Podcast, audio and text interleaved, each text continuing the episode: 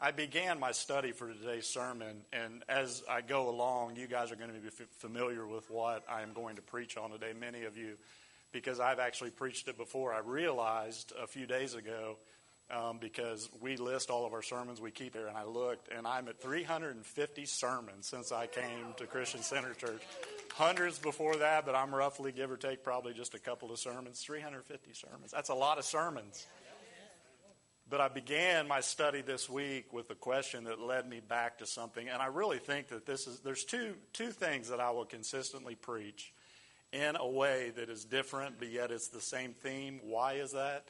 Because I want the culture of Christian Center Church to be two very important, three important things. I believe, very, three very important things. I want us to understand that God did not save us in order that we would be blessed, but He saved us to be a blessing.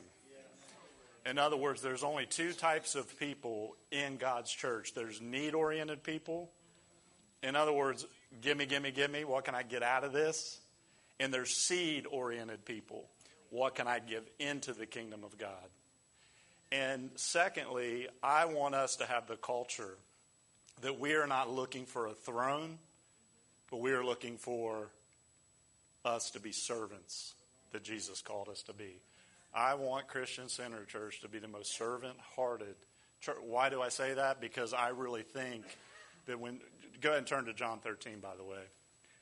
I really believe with all of my heart that Jesus called some of the most diverse, everybody say diverse. diverse. When you see the calling of his disciples, you see a diversity that is just absolutely amazing. I mean, some were quiet, some were very boisterous and outgoing, some were brothers.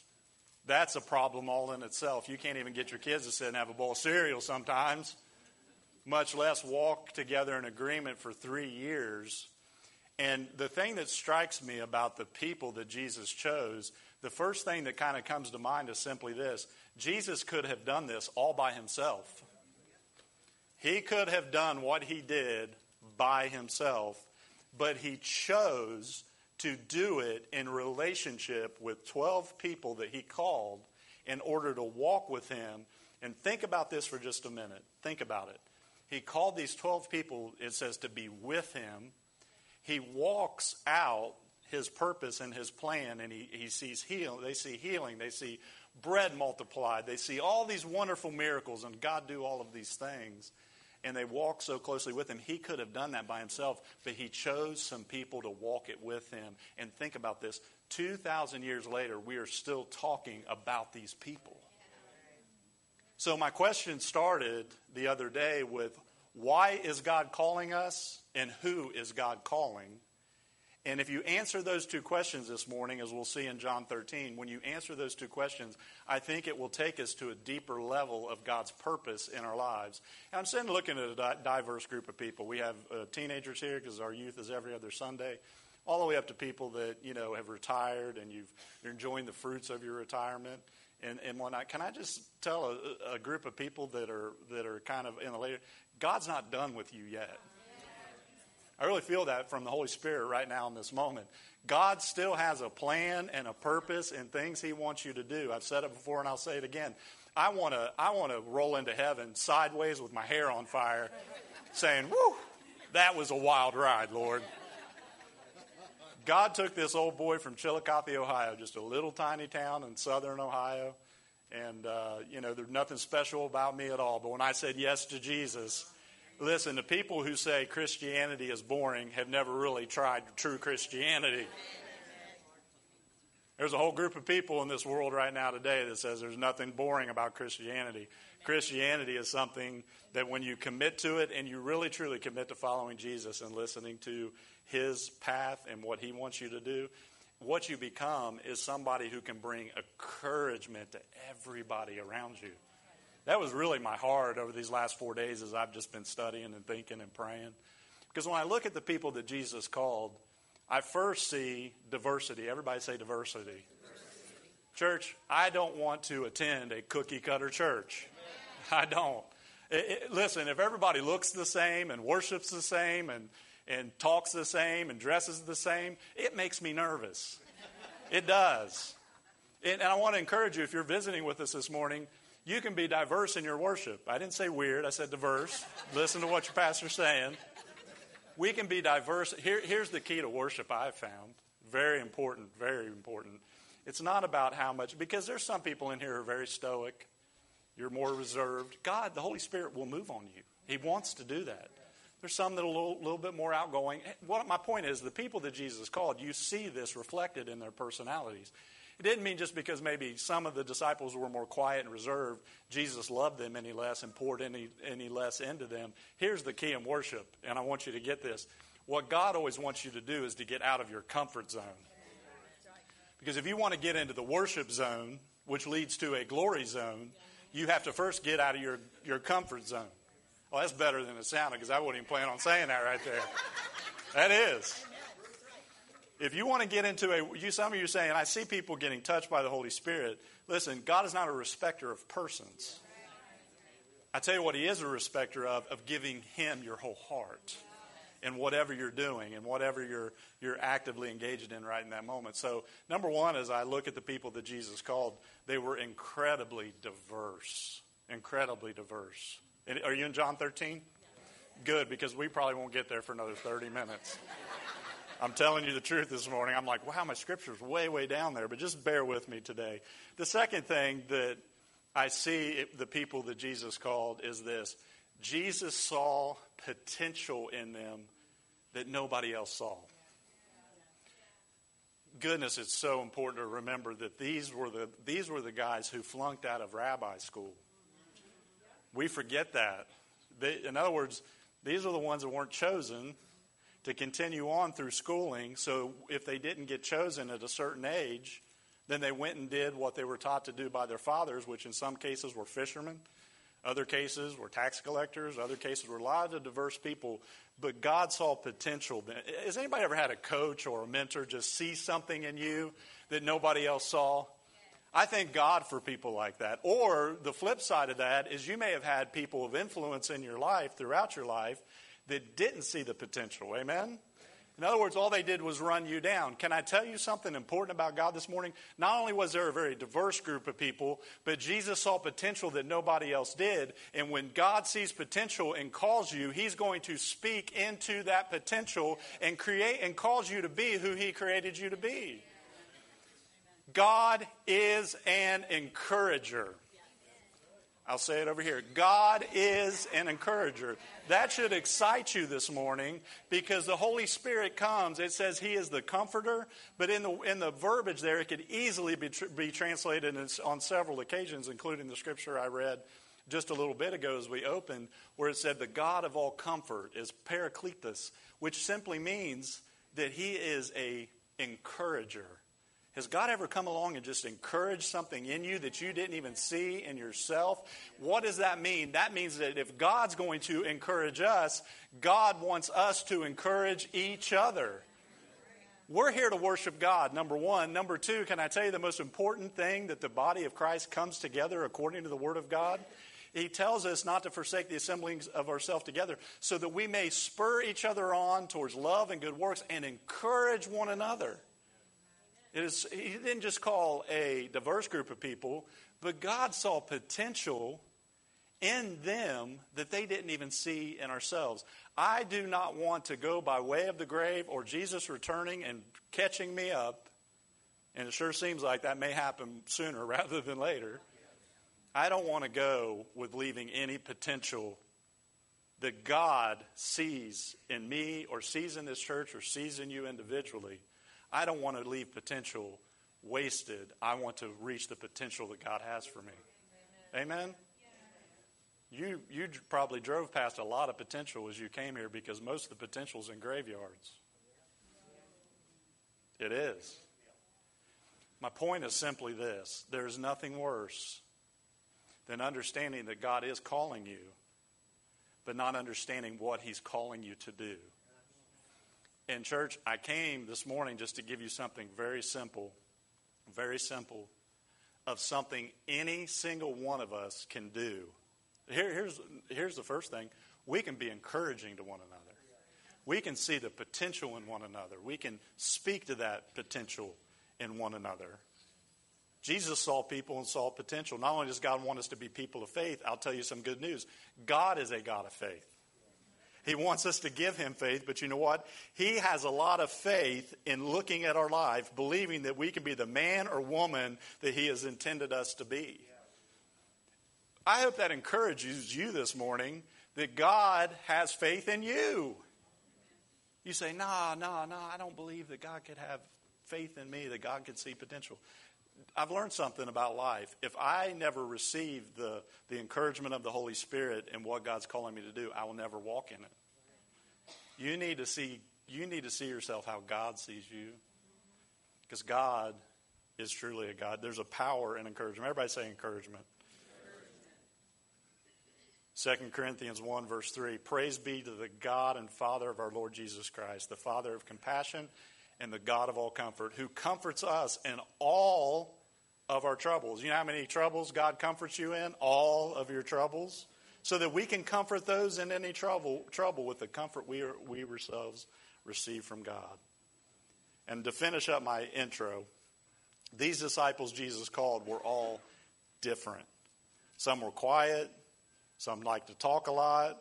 But the one thing after three years that we see, and this is so important, after three years, we truly see that even with the diverse potential, diverse, um, uh, the diversity of the whole group, this is what they decided, and this is so important, is that they made a decision today as modern disciples and the call still going out from Jesus Christ, they made a decision when Jesus said, Come and follow me, they went and followed him. You may say today, well, of course they followed him. Of course they did. They saw Jesus do miracles, they saw Jesus' wisdom, but that wasn't always the case. In John chapter 6, Jesus had been teaching, and he laid it out very plainly. This is what following me looks like. And it says in there that many left him at that time because they said, matter of fact, everybody left except the disciples that were right there had committed to following him because he laid out what does it really mean to follow him and he's there with the disciples, and he says, Do you want to leave me also? And I love what Peter says. Listen, he says, Lord, we're not going to leave you. You have the words of life. We're not going to turn away from you. We're not going to quit following you. Can I tell you, when things get tough in your Christian life, when things get a little hard to go forward, can I just remind you that we are not promised necessarily a throne in this lifetime? We are promised a cup that Jesus said, This cup you will drink. And things do get difficult at times and things do get hard to follow God and to follow His ways and to follow His teachings. But can I tell you something? When you make a good, firm commitment that no matter what comes, I am going to follow Jesus then when the when the difficulty comes, you just keep following him, even if you don't understand what's going on in the moment. Jesus, as we get into our scripture this morning, he has been walking with his disciples for three years. And what was he doing? He's, he's literally telling them at times, hey, do this, don't do that. Hey, your, your attitude's wrong right now in this moment. I think of James and John who were offended at something that happened, and they're like, You want us to call fire down on their head? And he's like, Fire, really? Is that the revelation of God that I came to bring? Certainly not. And he went on and called them sons of thunder, but he was telling them things they should do and things that they shouldn't do. And he's leading them down a path where he is going to finally give them the most important principle in the kingdom. It was a diverse group. They had talents, they had giftings, they had potential that Jesus saw, even though nobody else evidently saw it because this is what they were doing. They were just, listen, they were just normal, everyday people. You can't miss that. They didn't wake up in the morning and somebody had squeezed fresh orange juice. Somebody had brought the car around and, you know, driven them where they were going to go. They didn't get up in the morning and somebody benedicted their eggs or whatever that is that people do to eggs.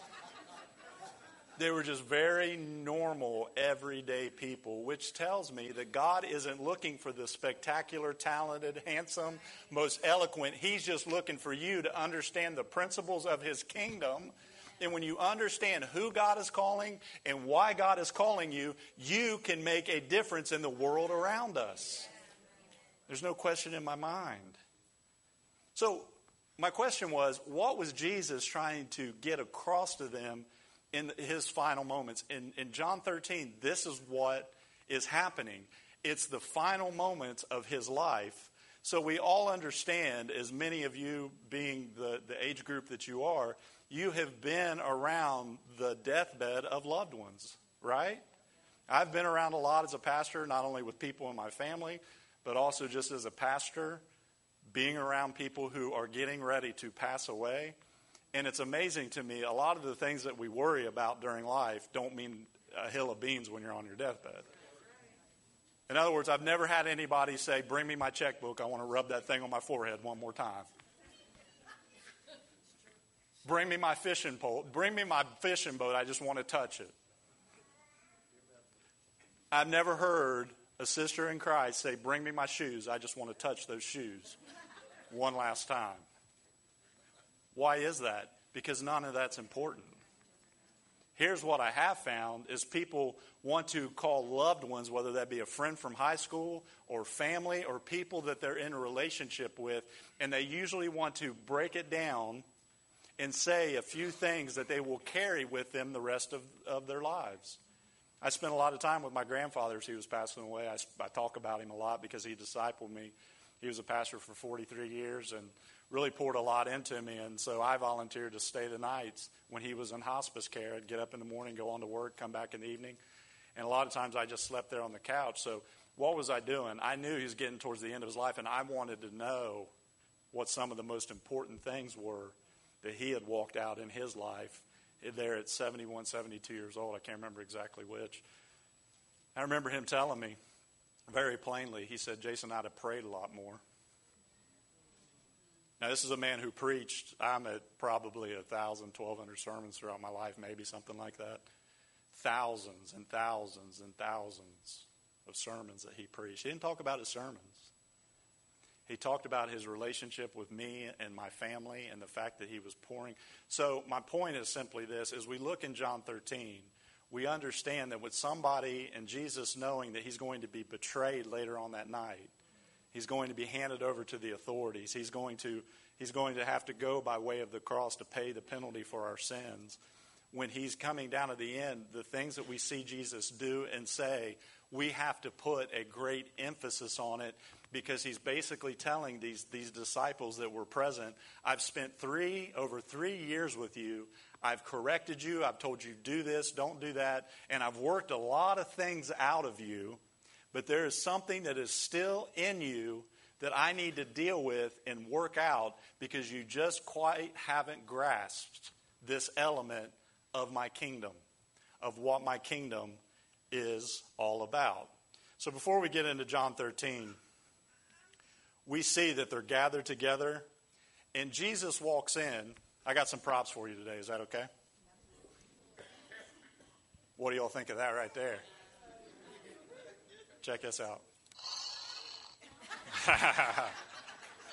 Leah bought this for me. I'm like, it makes noise. She's like, yeah, you can give it to a kid afterwards. I said, no, I'm keeping this. Keep it in my office and just sitting. Look, Jesus, Jesus walks into the upper room, right? You guys all know the story. And again, I'm going to get to my scripture. And you, some of this is familiar to some of you, but I've really been challenged over this last four or five days as we see things transpire in our world. When we see things that we haven't seen in, in decades and a long, a whole other generation lived through a lot of really tough, terrible things. And I really believe, and as you guys know, I've taught through Revelation here about six months ago or so, and taught on some of the subjects of what the end times are going to look like and what is going to be going on in the world. Can I tell you, the years ahead can be the church's finest hour. That is my belief. That is my hope. But if we don't grasp this one very simple principle, if we don't grasp this very one simple thing that Jesus, again, he's going to be crucified. He's going the way of the grave. He will obviously be 40 days after he, he comes back. But as they walk into the room to have Passover, everybody walks past the bowl and the towel. Everybody walks past the, the bowl. Now, what that meant was the very lowest of the servants would have been the one tasked with washing everybody else's feet. And as they walk in the room, you got Peter walks by and he maybe glanced at it and thought, mm, maybe I should be the one to wash everybody's feet. James and John walk by and they see it and they probably have the thought, perhaps, maybe I should go around. There's not a servant here, it's just us. But you know by the argument that ensued about who was greatest in the kingdom meant that they weren't thinking about a bowl and a towel. they were thinking about a sword. They were thinking about thrones. You say, How do you know that, Pastor? I know that because the scripture clearly says for James and John, the good little Jewish mother that she was comes to Jesus and she simply says, Hey, Jesus, these are good Jewish boys. Look, they've, they've, they've been eating wheat and crickets and traveling and sleeping outside, and there's people that want to kill them, there's people that want to do them harm. They've left everything to follow you, and surely you can see fit to set them on a throne on your left hand and your right hand. Nobody was concerned about this right here. They were concerned about what am I going to get out of it. Jesus, what are you going to. We know this because, again, they just began to argue and I'm the greatest, I'm the greatest. So we know the scripture. Look at John 13. You guys good?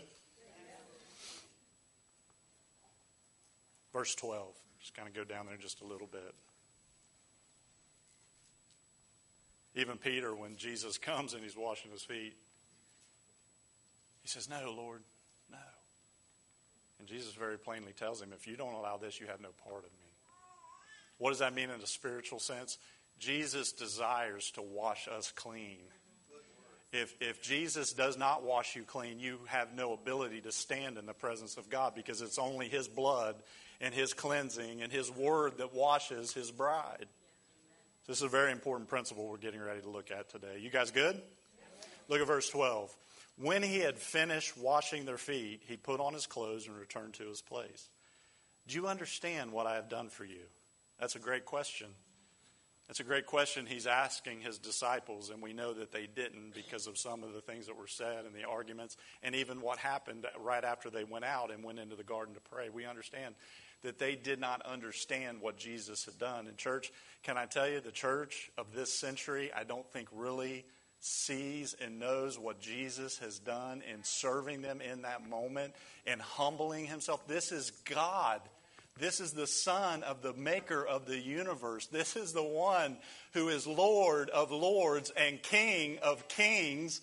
And he chose not to walk past the basin and the towel he chose to pick it up and to selfishly serve someone else. He asked them, You call me teacher and Lord, and rightly so, for this is what I am. Now that I, your Lord and teacher, have washed your feet, you should also wash one another's feet. I have set you an example that you should do as I have done for you. Very truly, I tell you, no servant is greater than his master nor is a messenger greater than the one who sent him. Verse 17. Now that you know these things, you will be blessed if you do them. Everybody say blessed. blessed. I've been on a theme the last few weeks of, of blessing and, and what that means and how do we stay under the blessing of God? How do we align ourselves with the blessing of God? It's so important to understand that God desires to bless you, but you've got to put yourself in the position through spiritual principles in order for the blessing to come down upon your life. You have to put yourself in what is one position that Jesus is laying out here for his church and his people? It's to be a servant. Everybody say servant. He's probably trying to get across to them the most important. Why do I say that? Because he's getting ready to be crucified. He's spent over three years with them. He's poured into them. He's corrected them. He's loved them. He's made sure that they're fed, they're made sure that they're taken care of. He's walked with them through this, this training and this discipleship with the Son of God. And we also oftentimes think that God is looking again for the most handsome or the most talented. Can I tell you this morning, He is not.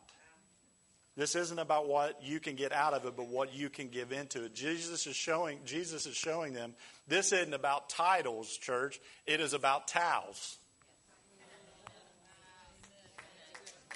We have a lot of self appointed prophets and pastors and evangelists and, and everything else in the church today that think if I can just become spiritual enough and stand up here, then everybody else can do what I'm wanting them to do. Do you understand that that is not the way of the cross?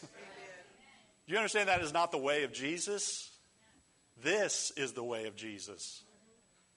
So, can I tell you, if you happen by a church or a ministry that is about themselves, run from it.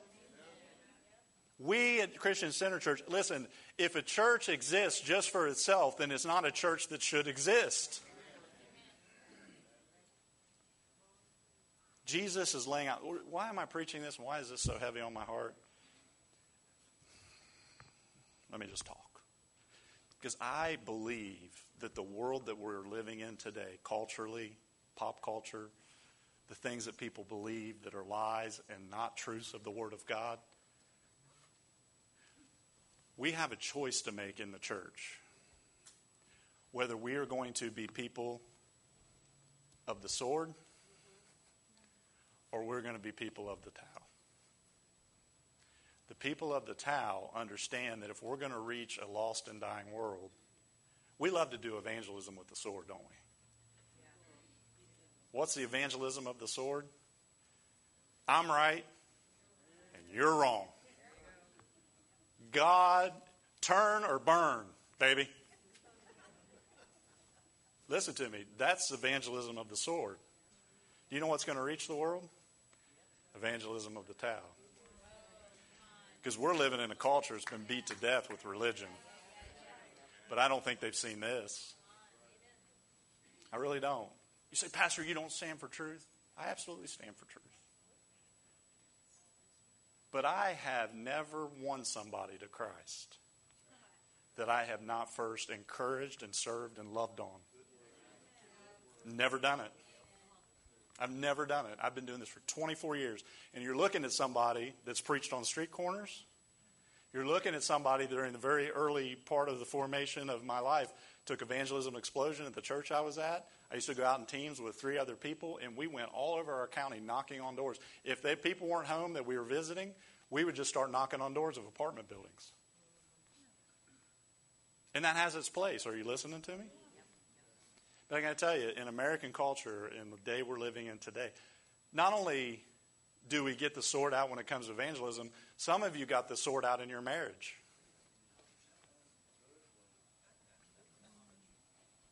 Bless God. I'm the man of the house.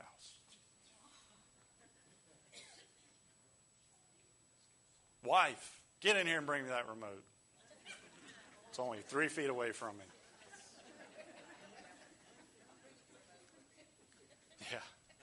Oh, My wife like, I bring you your remote. I don't mess with the raging Cajun, y'all. I don't do it.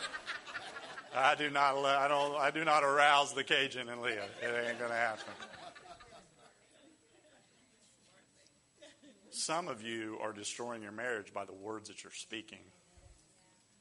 Because instead of understanding the principle of the kingdom that Jesus laid out for us of being the servant of all, husband, you want to know how to fix your family this morning? Become the servant. And that doesn't mean you don't teach your kids responsibility. Doesn't mean that you don't teach them how to. My son has been working a lot. He has his first job. He's been averaging 20, 25 hours a week and going to school full time. He's taking, picking up extra shifts. I'm proud of him. But I'm showing him at, at home, he was running late the other morning. So I said, Bud, you know, you kind of have to pick it up. But I knew he wouldn't have time to eat. I knew he was going to have a long day. He was going to leave at seven o'clock in the morning, and he probably wouldn't be home until probably nine thirty or ten that night at all. He'd straight to work. So I looked at him and I said, "Do you want me to fix you some breakfast?" You see, as a father, it's, it's not about showing my kids what I can get out of my relationship with them. Listen to me. It's about showing them what I can do for them in service. You say, How do you know that they didn't get what Jesus was saying in the moment at the table when he showed them? He didn't just tell them, I want you to be servants. He was showing them, don't worry, I'm not going to throw this at anybody. I use my hands a lot. Let me set that down. How do I know this? It's because right directly after that, they go to the garden, right? And listen to me, in the garden, Jesus is coming to be arrested. And Peter's like, all right, it's go time. They were still looking at thrones and positions and what they could get out of what Jesus, who Jesus was and what he was doing for them. And what does he come and do? His first instinct. Can I tell you what the church's first instinct is? Whenever we feel kind of attacked, this is in our family, this is in our every every walk of life, at work, can I tell you what will flip the script and completely change the paradigm of what you're going through in any area of life? When you can learn to lay down the sword and learn to pick up a towel. Because Peter, I don't know how bad you need to be with a sword to completely, he wasn't aiming for the dude's ear. Let's just be real for a minute. There's no way that he was aiming for the guy's ear. George, me just try this out on you real quick. You should not sit up front because I'm always picking on you. Pulls out the sword and he's swinging. And I don't know if the guy like did some kind of Matrix thing like this. I keep bringing up that movie, and probably 90% of you have never seen it. Don't see it, by the way. I'm not, I'm not promoting secular movies.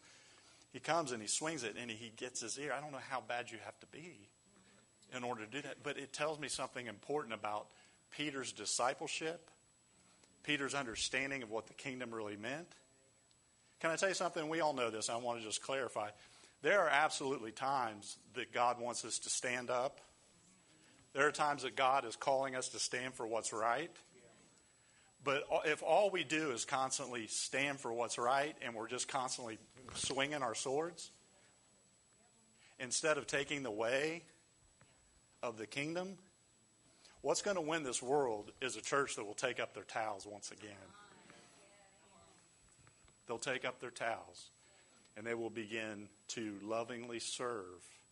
And you might say, well, these people don't deserve. Did any of the disciples that Jesus washed, did they deserve that? Absolutely not. Did you deserve it? No. So we always judge who's in and who's out by what we think of who's deserving. When Jesus said simply this, everybody's going to have a wake up call in life. Our job is to serve and love them through it. And that is what's going to win people. That's what's going to make a difference. It's not the gospel of the sword, it's the gospel of the towel. Amen?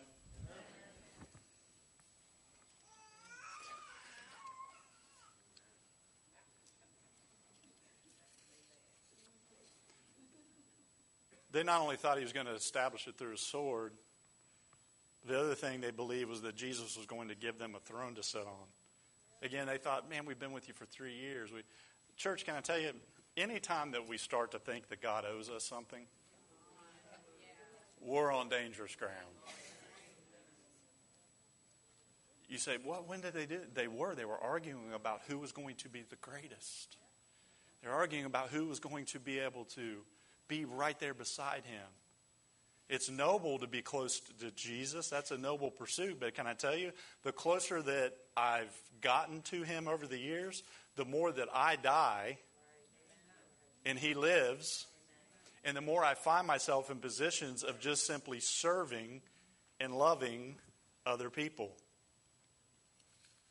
The problem with being a person or a church of the sword in your relationships is that people are going to feel manipulated around you, and that's never love.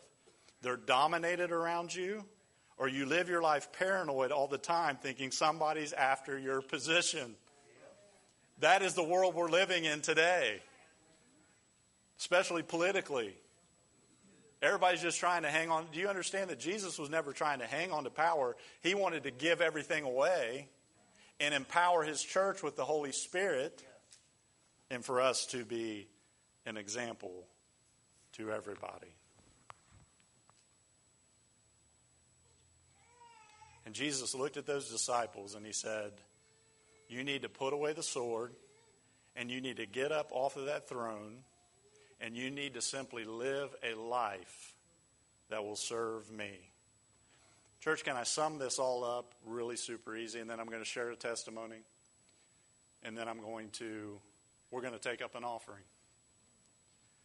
I don't think, I mean, how long has it been? I know it's been at least two or three years since we've taken up an offering, but this is going to be very specific and it's going to be very directed at being servants and helping people across the world that need our help right now. Amen we have a real opportunity to make a real difference in the lives of some people, and I really want us to jump in and do that. How many of you would say my life is a little complex? Can you raise your hand? And just every once in a while, you're trying to simplify. What Jesus was doing in this moment before he was going to go to the cross, he knew his time was short with them and being able to be there physically with them. Thank God for the Holy Spirit because He'll never leave us and never forsake us. He is Jesus to us. He will bring these things to our memories. He will show us in any given moment when you're faced with a towel or you're faced with a sword.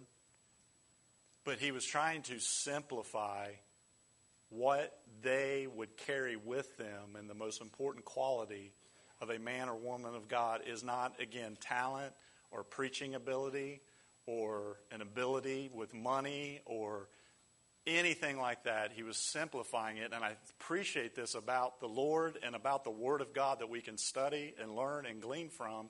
He made it very simple in this moment of what the kingdom is all about. Here it is. Number one, that we would know God. And number two, that we would make him known. And the way, church, that we make him known is becoming people who will step up when others around us need and be the servant of all. Amen?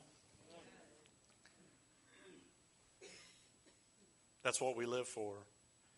To make Christ known in your little world and to make him known on a grand scale in the world that we're living in today. I'm going to share a testimony with you.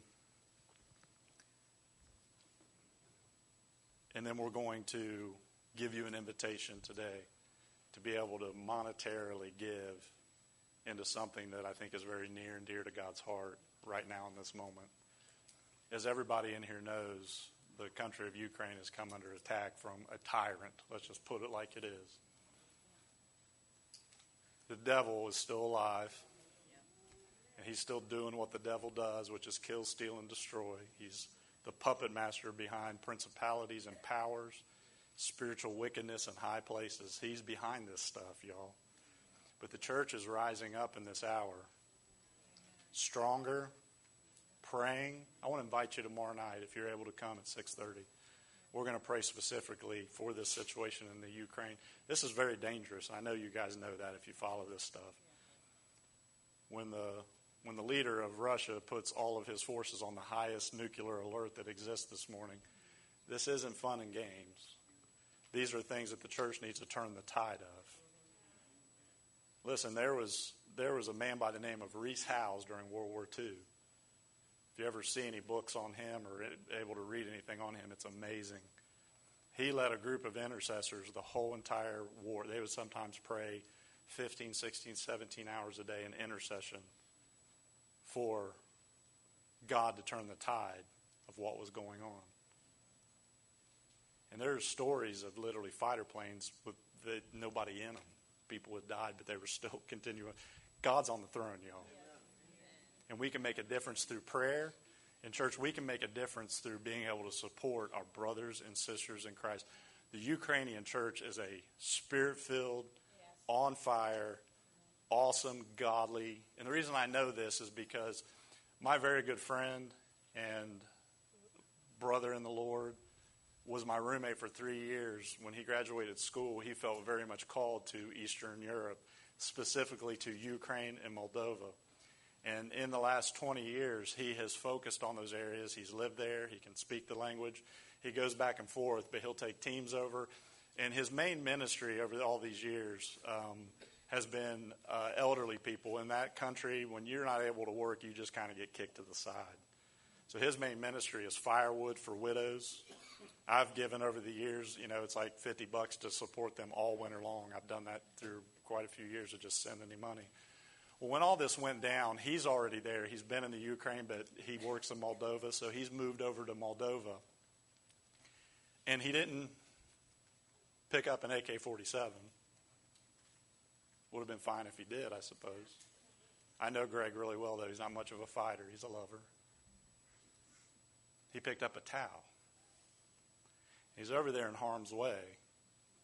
And so on Saturday, when I saw him begin to post about being in Moldova. Moldova is a country where everybody's beginning, Romania, Moldova, those Eastern European countries, those people are beginning to flow over the border. And what it is, is it's moms with young kids whose husbands have stayed, I mean, I'm going to tear up talking about it, whose husbands have stayed back to fight this thing.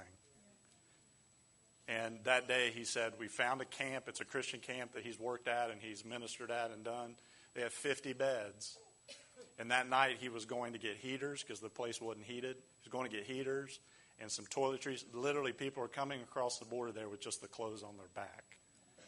So they he showed himself shopping. So I immediately said, Christian Center Church is going to be a part of this. They're going to be a part of this. So I immediately got online and I made a donation on behalf of the church. Every dime we had in our checking account. No, I'm kidding. I'm just the elders back there like, come on, brother. But I will say this there are 10 moms with little kids that are now safe tonight because of you. Now, here's the challenge I have for this morning because I knew God was going to have me in this direction. I knew He wanted me to preach this. I know He did. About if we would ignore the sword and take up the towel, we will see the world change. Now, how can we be a part of that being so far away? He got on Facebook late last night. I wasn't planning on even still being up, but I was waiting for my son to come home. How many parents know when they come home you go to bed? Yeah. Because if I go to bed, I'm still going to be laying there praying anyway, so I might as well stay up. He got online and he said, I need a church or churches. I need help. Because there is a pastor, his wife, and their four boys that range in age anywhere from probably 13 on down to young, five or six, four boys the cool thing about these four boys is Greg has ministered in their church in Odessa. Odessa's on the coast. Odessa was one of the first uh, cities that fell to Russian occupation. And they weren't expecting it that quick. They were going to stay in Odessa. And when they looked up and saw the tanks coming down the street of the, their church is on, the husband said, I'm getting you and the boys out of here. He put them in a car and drove them 90 miles to the border of Moldova. Who's waiting on the other side? Greg Montella, my roommate from Bible school. He contacted Greg. He got him through the border. Greg took him in. The video last night was the, the, the, the pastor's wife and the two of the boys in the back seat, along with Greg's interpreter, and another car behind him with the rest of the family. And he said they left Ukraine with just the clothes on their back. His plan is, and this is what he's asking for his, the boys lead the worship in the church. they left everything behind. So he said, How cool would it be to take them tomorrow morning? I know there's a time difference. He's taking them tomorrow morning to buy them clothes, to buy them food, to be able to take them and get their passports redone so that they can continue on to a family in Germany that wants to host them while this is going. The husband went back to pastor his church. He turned around at the border. Can you, can you imagine? Can you imagine kissing your four boys goodbye and your wife and sending them into the unknown? Church, this is why we exist. This is why we are here. And thank God for the Greg Montellas. Thank God for the men and women of God all over this world that have, that have decided to take up a towel and a bowl. In church, oftentimes we look around the world and we say, What difference can we make? It's like the old, the old story of the person walking down the beach, and there's all these starfish that are on the shore. I know many of you have heard it. And the person comes and kind of is upset at the person just taking them one at a time and throwing them back. You can't make a difference. There's thousands of these. And he replied back as he threw another one in. He said, It made a difference for that one. It made a difference for that one. Church, don't under, underestimate the power of the bride of Christ. In prayer and in doing something as simple as adopting a pastor's wife and those four boys. His plan is to, to raise enough money. And I pray just we raise it right now today. Yes. You guys know me. If you're visiting here again, the way I handle offerings is I've got nothing wrong, nothing against passing a plate. There's nothing wrong with it. But I have the idea that your giving is between you and God. I don't get a printout of who gives and who doesn't because I don't ever want to treat somebody differently based on how much money they have in their wallet. Actually, well, I won't say that. I won't. I won't say that. So much of the church is based on people being treated different because of the house they live in, car that they drive. That's not Christian Center Church. We love you whether you have a dollar in your account or have one million in your account. Because the millionaire is just as lost as the person with a dollar in their account. His plan is, Steve, is to buy a keyboard and a couple instruments. and while they're there at this Christian camp for these next few weeks until they get their visas in order, they're going to have church with all the single mom, the moms who brought their kids in. And these people are, listen, these people are coming from Ukraine with their husbands back fighting this. They're safe, they're warm, they're fed. Greg's taking care of them with the money we've already sent. There's 50 moms and 50 kids that will be able to stay there. And I want this church to make a difference. I want this church to be able to, to say that when things went wrong, we picked up a towel.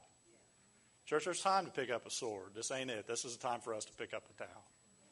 This is a time for us to show what the body of Christ can and will do. Amen? Stand with me this morning. We're going to pray for Ukraine. We're going to pray for Greg. We're going to pray for this pastor and the pastor's wife and the four boys. And I encourage you, um, he's posting on Facebook about every four or five hours. His name's Greg, G R E G G, Montella. If you find my Facebook page, I'm not trying to get Facebook followers this morning either. I'm not trying to get you. I want you to just watch and, and see this precious family and then be able to literally see, and maybe we'll be able to pull those off the internet and show the church maybe uh, next, next Sunday the difference that you were able to make today in your giving. Amen. Can we pray for Greg? Can we pray for the ministry? Can we pray for these precious people? Can we pray that God just puts his hand down and quells this? God's a God of peace, y'all. He's a God of love. He's a God of mercy. He's a God of grace. And God wants to come and move in that situation. Dear Heavenly Father, we have never been more, I have never been more sincere than right now in this moment by asking you to place your mighty hand upon our brothers and sisters in this country of Ukraine. Jesus, we hear your words and we see your example that on the night that you were betrayed, on the night that you were going to, to go and be beaten and to be scourged and to stand trial, you picked up a towel, Lord, and you picked up a bowl. And you served. And you gave us the example that the greatest among us will be the servant of all. God, today we declare and we say in your presence it's not about thrones and it's not about stuff. It's about us serving our brothers and sisters and this world around us, God, today. So, Father, we pray for Ukraine. We pray that, God, peace would be replaced of the place of war and destruction and harm and hurt. We pray that the God of peace will soon crush Satan under your feet, Lord. Father, we pray, we're humbled. I'm, Lord, I'm humbled as I see my Ukrainian brothers and sisters standing firm and standing strong and continuing to pray and to worship and to move forward with the kingdom, even in the face of what they're facing, God, today. We pray safety, we pray protection. God, we pray for Greg right now by name. God, may you put a hedge of protection around him. May you surround him with your holy warring angels and ministering spirits. We pray for this pastor in Odessa. We pray for his wife and his four precious boys, God, who are men of God, who are worshipers, who are psalmists, God. We pray that even in the midst of the difficulty, you would shine your light. and you would raise them up and use them mightily, Father, that many would come into the kingdom during this time of upheaval and darkness that is sweeping across this world, Lord. Father, we pray that this offering we're getting ready to take would be used for your glory, would be used for your purposes, and would be used to bring many, many people into the kingdom of God today, Father. In Jesus' mighty name. If you would go ahead and sit back down. Guys, if in the back, if you want to give into this, I encourage you to. They're just going to quickly come. They're going to pass the, the little bags up and down the, the aisle there. And uh, I just believe we can make a difference in this situation. Amen. We can, we can be a part of, of helping. And as you give this, I think it's important to say um, not only being a friend and a roommate, I have given to Greg's ministry before personally because he's doing such an incredible work there in that area of, of the world.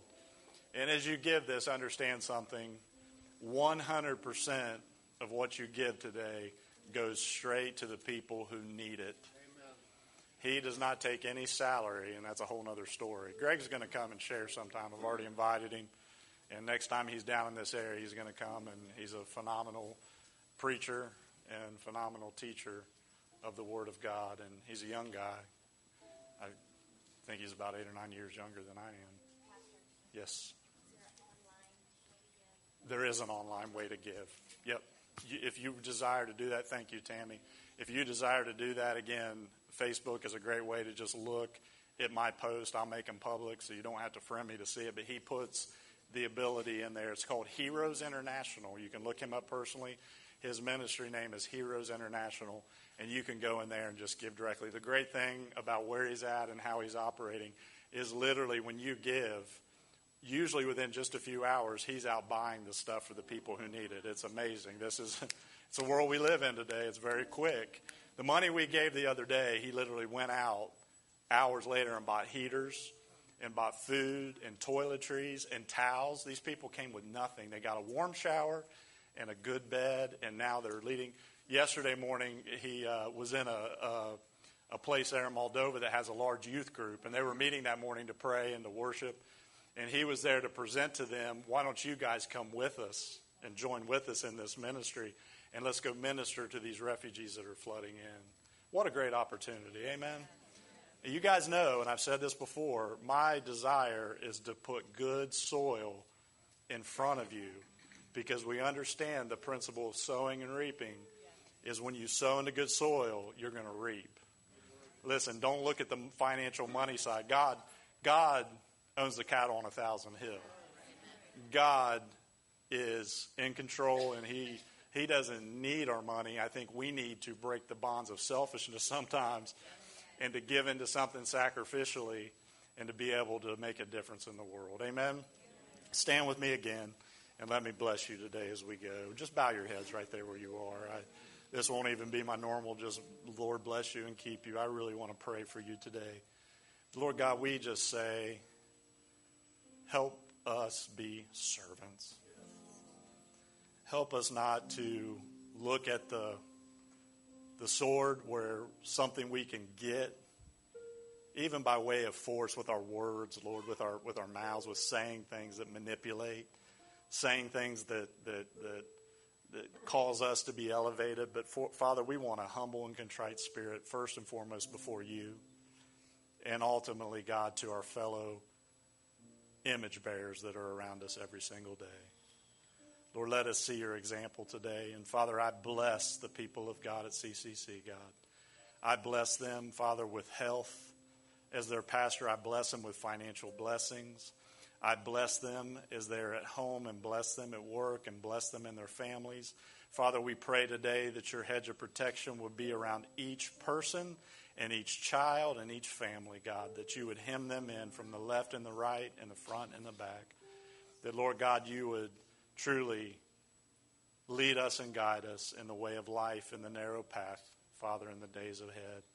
Father, I pray today that your church would rise up in this time and this hour and we would truly be the light and the salt that you've called us to be today, Father. Bless the people of Christian Center Church, God. We love you, we glorify you, and we praise you. In Jesus' holy and mighty name we pray, and all God's people said, Amen. Amen. Go in the name of the Lord and be blessed. Amen. And I'll be giving a report on the difference that you guys made next service. If you can come tomorrow night, come tomorrow night. Otherwise, we'll see you next Sunday or Wednesday. We got Bible studies too on Wednesday.